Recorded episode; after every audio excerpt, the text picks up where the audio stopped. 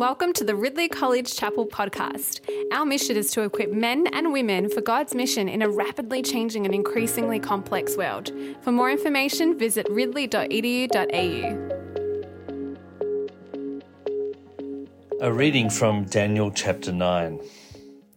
In the first year of Darius, son of Xerxes, a Mede by descent, who was made ruler over the Babylonian kingdom, in the first year of his reign, I, Daniel, understood from the scriptures, according to the word of the Lord given to Jeremiah the prophet, that the desolation of Jerusalem would last 70 years. So I turned to the Lord God and pleaded with him in prayer and petition, in fasting and in sackcloth and ashes. I prayed to the Lord my God and confessed, Lord, the great and awesome God who keeps his covenant of love with those who love him and keep his commandments, we have sinned and done wrong. We have been wicked and have rebelled. We have turned away from your commands and laws. We have not listened to your servants, the prophets, who spoke in your name to our kings, our princes, and our ancestors, and to all the people of the land. Lord, you are righteous. But this day we are covered with shame, the people of Judah and the inhabitants of Jerusalem and all Israel, both near and far in all the countries where you have scattered us because of our unfaithfulness to you. We and our kings, our princes, and our ancestors are covered with shame, Lord, because we have sinned against you. The Lord our God is merciful and forgiving, even though we have rebelled against him. We have not obeyed the Lord our God or kept the laws he gave us through his servants the prophets. All Israel has transgressed your law and turned away, refusing to obey you. Therefore, the curses and sworn judgments written in the law of Moses, the servant of God, have been poured out on us because we have sinned against you. You have fulfilled the words spoken against us and against our rulers by bringing on us great disaster. Under the whole heaven, nothing has ever been done like what has been done to Jerusalem just as it is written in the law of Moses. All this disaster has come on us, yet we have not sought the favour of the Lord our God by turning from our sins and giving attention to your truth. The Lord did not hesitate to bring the disaster on us, for the Lord our God is righteous in everything he does, yet we have not obeyed him. Now, Lord, our God, who brought your people out of Egypt with a mighty hand, and who made for yourself a name that endures to this day, we have sinned. We have done wrong. Lord, in keeping with all your righteous acts, turn away your anger and your wrath from Jerusalem, your city, your holy hill. Our sins and the iniquities of our ancestors have made Jerusalem and your people an object of scorn to all those around us. Now, our God, hear the prayers and petitions of your servant. For your sake, Lord, we look with favour on your desolate sanctuary. Give ear, our God, and hear. Open your eyes and see the desolation of the city that bears your name. We do not make our requests of you because we are righteous, but because of your great mercy. Lord, listen. Lord, forgive. Lord, hear and act. For your sake, my God, do not delay, because your city and your people bear your name. While I was speaking and praying, confessing my sin and the sin of my people, Israel, and making my request to the Lord my God for his holy hill, while I was still in prayer, Gabriel, the man I had seen in the earlier vision came to me in swift flight about the time of the evening sacrifice. He instructed me and said to me, Daniel, I have now come to give you insight and understanding. As soon as you began to pray, a word went out which I have come to tell you, for you are highly esteemed. Therefore, consider the word and understand the vision. Seventy sevens are decreed for your people and your holy city to finish transgression, to put an end to sin, to atone for wickedness, to bring in everlasting righteousness, to seal up vision and prophecy, and to anoint the most holy place. Know and understand this from the time the word goes out to restore and rebuild Jerusalem until the anointed one, the ruler, comes, there will be seven sevens and sixty two sevens. It will be rebuilt with streets and a trench, but in times of trouble. After the sixty two sevens, the anointed one will be put to death and will have nothing. The people of the ruler who will come will destroy the city and the sanctuary. The end will come like a flood. War will continue until the end, and desolations have been decreed. He will confirm a covenant with many for one seven. In the middle of the seven, he will put an end to sacrifice and offering. And at the temple, he will set up an abomination that causes desolation, until the end that is decreed is poured out on him. It was a day that my wife and I were looking forward to for a long time. A day off from a busy parish life and a time to go away for a few hours, browse some shops, and have a coffee together. We decided to drive to a large regional shopping centre just some kilometres away. And as we drove, we came across a bank up of traffic. And we soon discovered that the reason for the hold up was there is a car on fire on the side of the road. It seemed as we passed that the owner had everything under control. He was running to a truck to presumably look for a fire extinguisher. So we drove on and forgot all about it. But later on that day, as we got into the car to drive home, we heard on the radio uh, of a fire in a car in a local area in which three young children had died. Their father had stopped to help another driver with a flat tyre, and as he finished, he turned around and saw his car was burning, his children crying out to him, and there was little he could do. And as we heard this awful news report, Glenda and I realised we'd driven past the man's car just at that moment. We thought of the children, we thought of our own children, and we felt physically sick.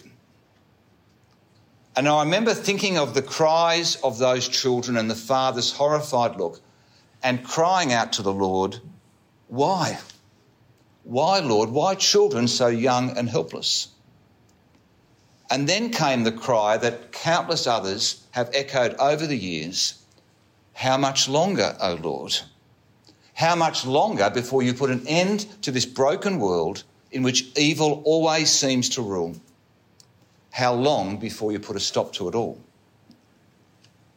Now, as we come to this chapter from Daniel, it seems to me this was his cry all those centuries ago. In the previous chapter, chapter 8, Daniel has seen a terrible vision of the future evil that will confront his people. So much so that the last verses of Daniel 8 is I, Daniel, was exhausted and lay ill for several days. I was appalled by the vision. It was beyond understanding. And as the wheels of history turned to this moment for Daniel, his cry becomes that of the angel back in chapter 8 again, who cried out when he saw the vision, How long will it take the vision to be fulfilled? And I think in today's passage, we see a bit of an answer that God gives to the cry of Daniel and our cry, the cry of our broken world How long, O Lord? So let's look at this, uh, this passage under three headings for you. Uh, firstly, verses 1 to 3, the books that speak. Verses 4 to 19, the man who prayed. And verses 20 to 27, the God who acts. So, first of all, the books that speak. Look at verses 1 to 3. In the first year of Darius, the son of Xerxes, a Mede by descent, who was made ruler over the Babylonian kingdom, in the first year of his reign, I, Daniel, understood from the scriptures, according to the word of the Lord given to Jeremiah the prophet, the desolation of Jerusalem would last 70 years. So I turned to the Lord God and pleaded with him in prayer and petition, in fasting and in sackcloth and ashes. So here we see Daniel at a critical time in the history of the Jews in exile. It's the first year of the Persian Empire, 539 BC.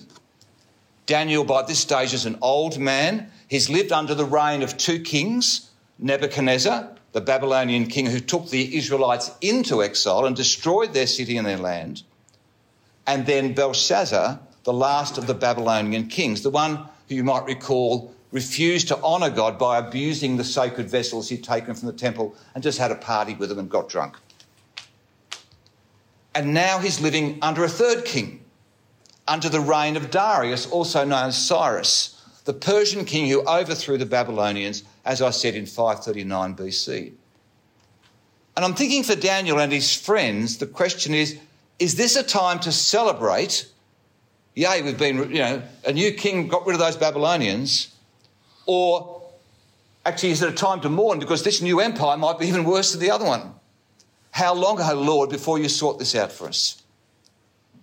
And so we see Daniel in these verses pondering and meditating on the scriptures to see what God has to say about it. Lord, can I get some understanding about where we're heading? He needed to remind himself, uh, and we need to remind ourselves, how important the scriptures had become to the Jews. They no longer had a temple, uh, the city of Jerusalem's destroyed. All they had was themselves in Babylon, gathering together as we are today, but they had the sacred scriptures. The sacred scriptures, which became to them as they are for us, their means for contact with God. They might face Jerusalem and pray to Jerusalem, but this is where God is speaking to them in His word uh, as they gathered. And Daniel kept on doing that. He knew it was only through reading the scriptures and studying them that he could find out the purposes of God for his people. He comes to the book of Jeremiah and he reads there what seems to be God's timeline. Jeremiah 25, verse 8. Therefore, the Lord Almighty says, Because you've not listened to my words, O you, you sinful people Israel, your country will become desolate and you'll serve the king of Babylon for 70 years.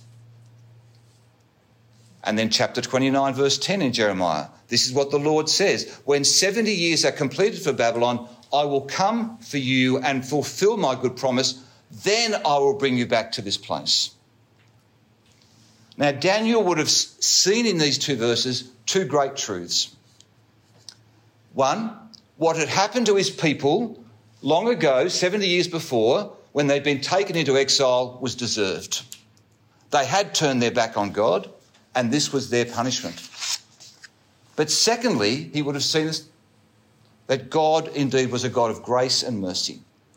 The time of chastisement would come to a completion. The land had served its purposes, had done its Sabbath period of 70 years, and now he would bring his people back to the land. He would return them. So, having understood that if their punishment had come from the Lord, therefore it's only from the Lord that their restoration and, and return would come. Forgiveness will only come from Him. Daniel does what we all would do he prays. It seems to me Daniel's in this funny in between period. The exile was a sort of an in between period for God's people. And we have this in life. We have these in between periods. We start something with great gusto, something happens, there's a bit of destabilization, and we, and we have this period of discontent or whatever, and then we'll return. And sometimes I think we are often in in between times in life. I'm looking around the room, I've spoken to a number of you over the last few weeks who are in this in between period, a little bit of a mini exile for you, perhaps. You're not sure what the future will hold. You look at, you look at, uh, you started the college with great vision and great gusto, and now you're in this sort of period of in betweenness, this liminal period. You're saying, what will I be doing next? Well, if that's you, and it's often me, we could do far worse than do what Daniel did study the word, respond in prayer. I remember Bishop Alf Stanway, the great CMS missionary. Uh, we've got four bishops named. Uh, Ridley's got four places named after bishops. Who can name them? The oldest one is Ridley, Bishop Ridley. They're named after Bishop Ridley. The second bishop is Bishop Perry, this room is the Perry Chapel, the first Bishop of Melbourne. The third one in terms of chronology is Bishop Stanway, who was the Bishop of Tanzania, a great CMS uh, missionary who grew a huge number of churches as a missionary bishop back in the uh, 40s and 50s and 60s. And lastly, Bishop Barbara Darling, the first woman to be ordained a bishop in the Diocese of Melbourne. Well, let's focus on Bishop Stanway. Uh, he was a missionary in Tanzania. He became the vice principal here for a number of years. And then, when he was ought to be retired, what does he do? He's called to go to start a seminary in America, an evangelical Anglican seminary in America. And when asked, How can you keep on doing all this? his response was always the same Pray last, get nowhere fast. Pray last, you'll get nowhere fast. And I think of myself under times of pressure, and I think of ourselves here under times of pressure. We so often run around trying to solve our own problems, and we end up going around in circles on, on issues. And finally, it twigs to you oh, I haven't prayed about it. I haven't gone to God and earnestly have prayed about it and seek His way. Well, this is what I think Daniel does and what we are reminded to do here to come to the Lord, look at His word, and pray. So, the man who prays, verses 4 to 19. Look at the first couple of words. We don't do the whole prayer. Look at the first couple of verses. I prayed to the Lord my God and confessed, Lord, the great and awesome God, who keeps his covenant of love with those who love him and keeps his commandments, we have sinned and done wrong. We've been wicked and have rebelled. We've turned away from your commands and laws. We have not listened to your servants the prophets who spoke in your name. Notice in these verses to whom Daniel prays. Daniel's faced with a big problem. How can my people, as sinful people, return to the place of promise? How can we get God's forgiveness for all that we've done? He's faced with a big problem. And when you're faced with a big problem, what do you need? A big God to help us with a big problem. O Lord, you are the great and awesome God who keeps your covenant. Prayers are shaped in a Godward direction as we remember to whom we are praying. Note, secondly, how Daniel prays. He doesn't just stand apart from his people, but he identifies with his people. He says, We have sinned, verse 5, and done wrong. We have been wicked and have rebelled. We've turned away from your commands and laws and so forth. Daniel prays in solidarity with his people. We do that in chapel. We just had a confession. We, we, we, we, Lord, have prayed. It's a corporate, not just me, it's a corporate prayer as we come to God. We mustn't pray, have mercy on them, Lord, but also have mercy on us, Lord. And note, thirdly, what Daniel prays. It's a prayer of humility and confession of sin. He doesn't try to paper over the cracks. He doesn't pretend everything is well. He pulls no punches but gives a devastating critique of his situation. Lord, uh, we, you, you, told us your words through the prophets many years and we just rejected every single one of them. We deserve to be sent away.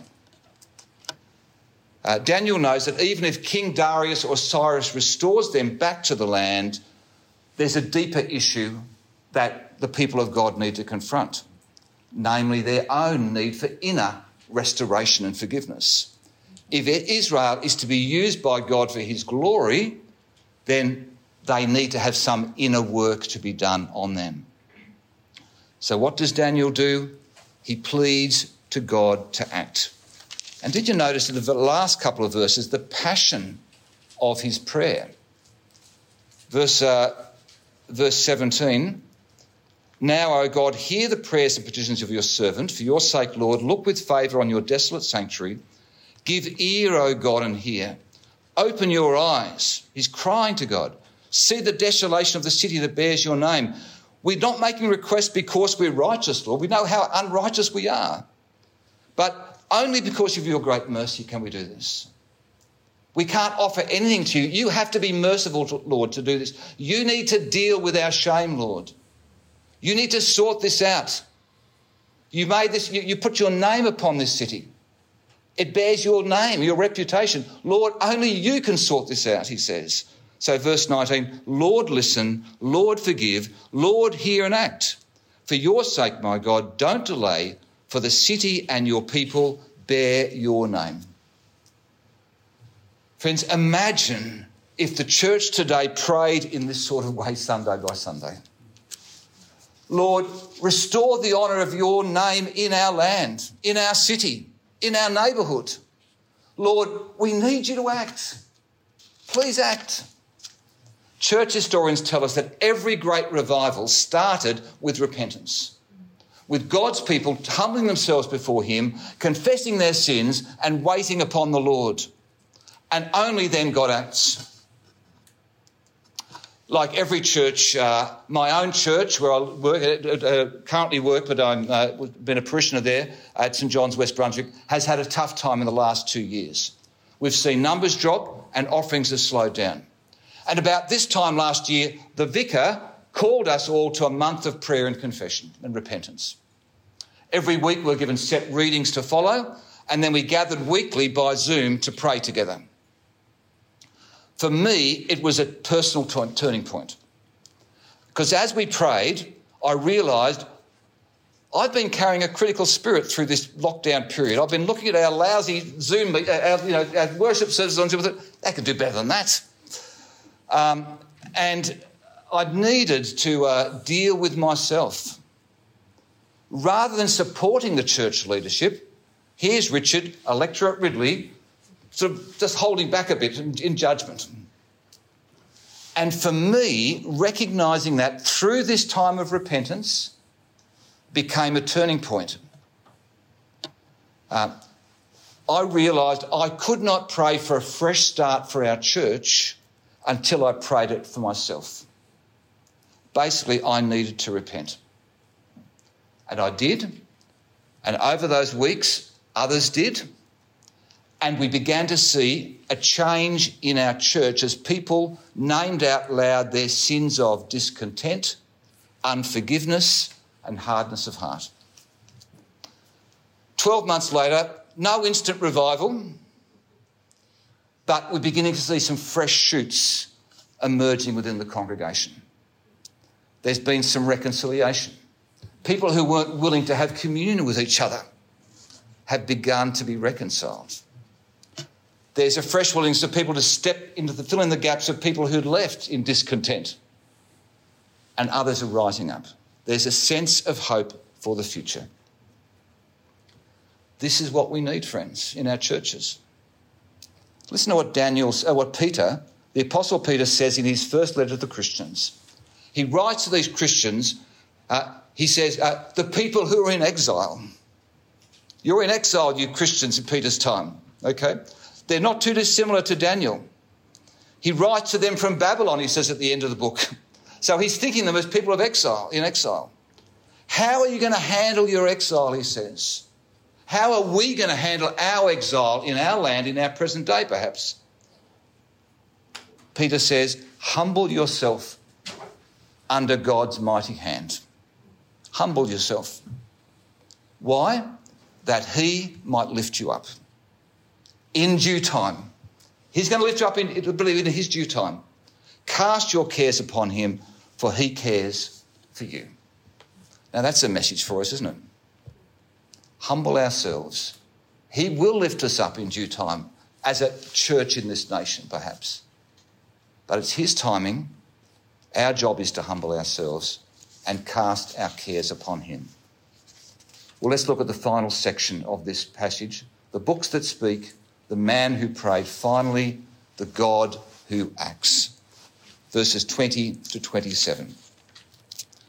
While I was speaking and praying, verse 20, confessing my sin and the sin of my people Israel, and making my request to the Lord my God for his holy hill, while I was in prayer, Gabriel, the man I'd seen in chapter 8 in the previous vision, came to me in swift flight about the time of the evening sacrifice. He instructed me and said, You've been asking for understanding, Daniel? I'm now going to give you the insight and understanding you've been looking for. For as soon as you prayed, a word went out which I've come to tell you for your highly esteemed. Therefore, consider the word and understand the vision. I'm about to give you the answer to you're question, Daniel. I remember a number of years ago preaching on this very passage in a church in London and receiving from my mother a fax the day before. Yes, a fax. That's how old I am. But my mother had been, you know, following the sermon outlines. Oh, Richard's coming up to preach. I better pray for him and read the passage. And she, the fact said, I read through Daniel 9 on which you are preaching this coming Sunday. The first half was reasonable, but when I got to the sevens, I was completely lost. I think I'd be skipping around that bit if I was you. Friends, most preachers do actually, except the preachers that love to get their numbers out and do some amazing stories about all these numbers. Okay, they, they, they preach long on these passages, but for me, eh, do I do it? But I'm not going to do it now. Uh, that's tempting. For despite the minefields in this passage, which I know some of you have been wrestling with in an Andy Judd assignment, is that correct? Some of them have been doing that assignment on Daniel 9. Uh, you can tell me your interpretations later. Uh, there's wonderful truth even in these last few verses. For we see in these verses, God answers Daniel's prayer even before he's finished. Daniel knows the 70 years are just about up. Actually, it's 66 years. It's almost there, the 70 years. But rather than sit back and rejoice at the prospect of return, he wrestles in his prayer through forgiveness and asking God to be merciful. And Gabriel says, Here's your answer.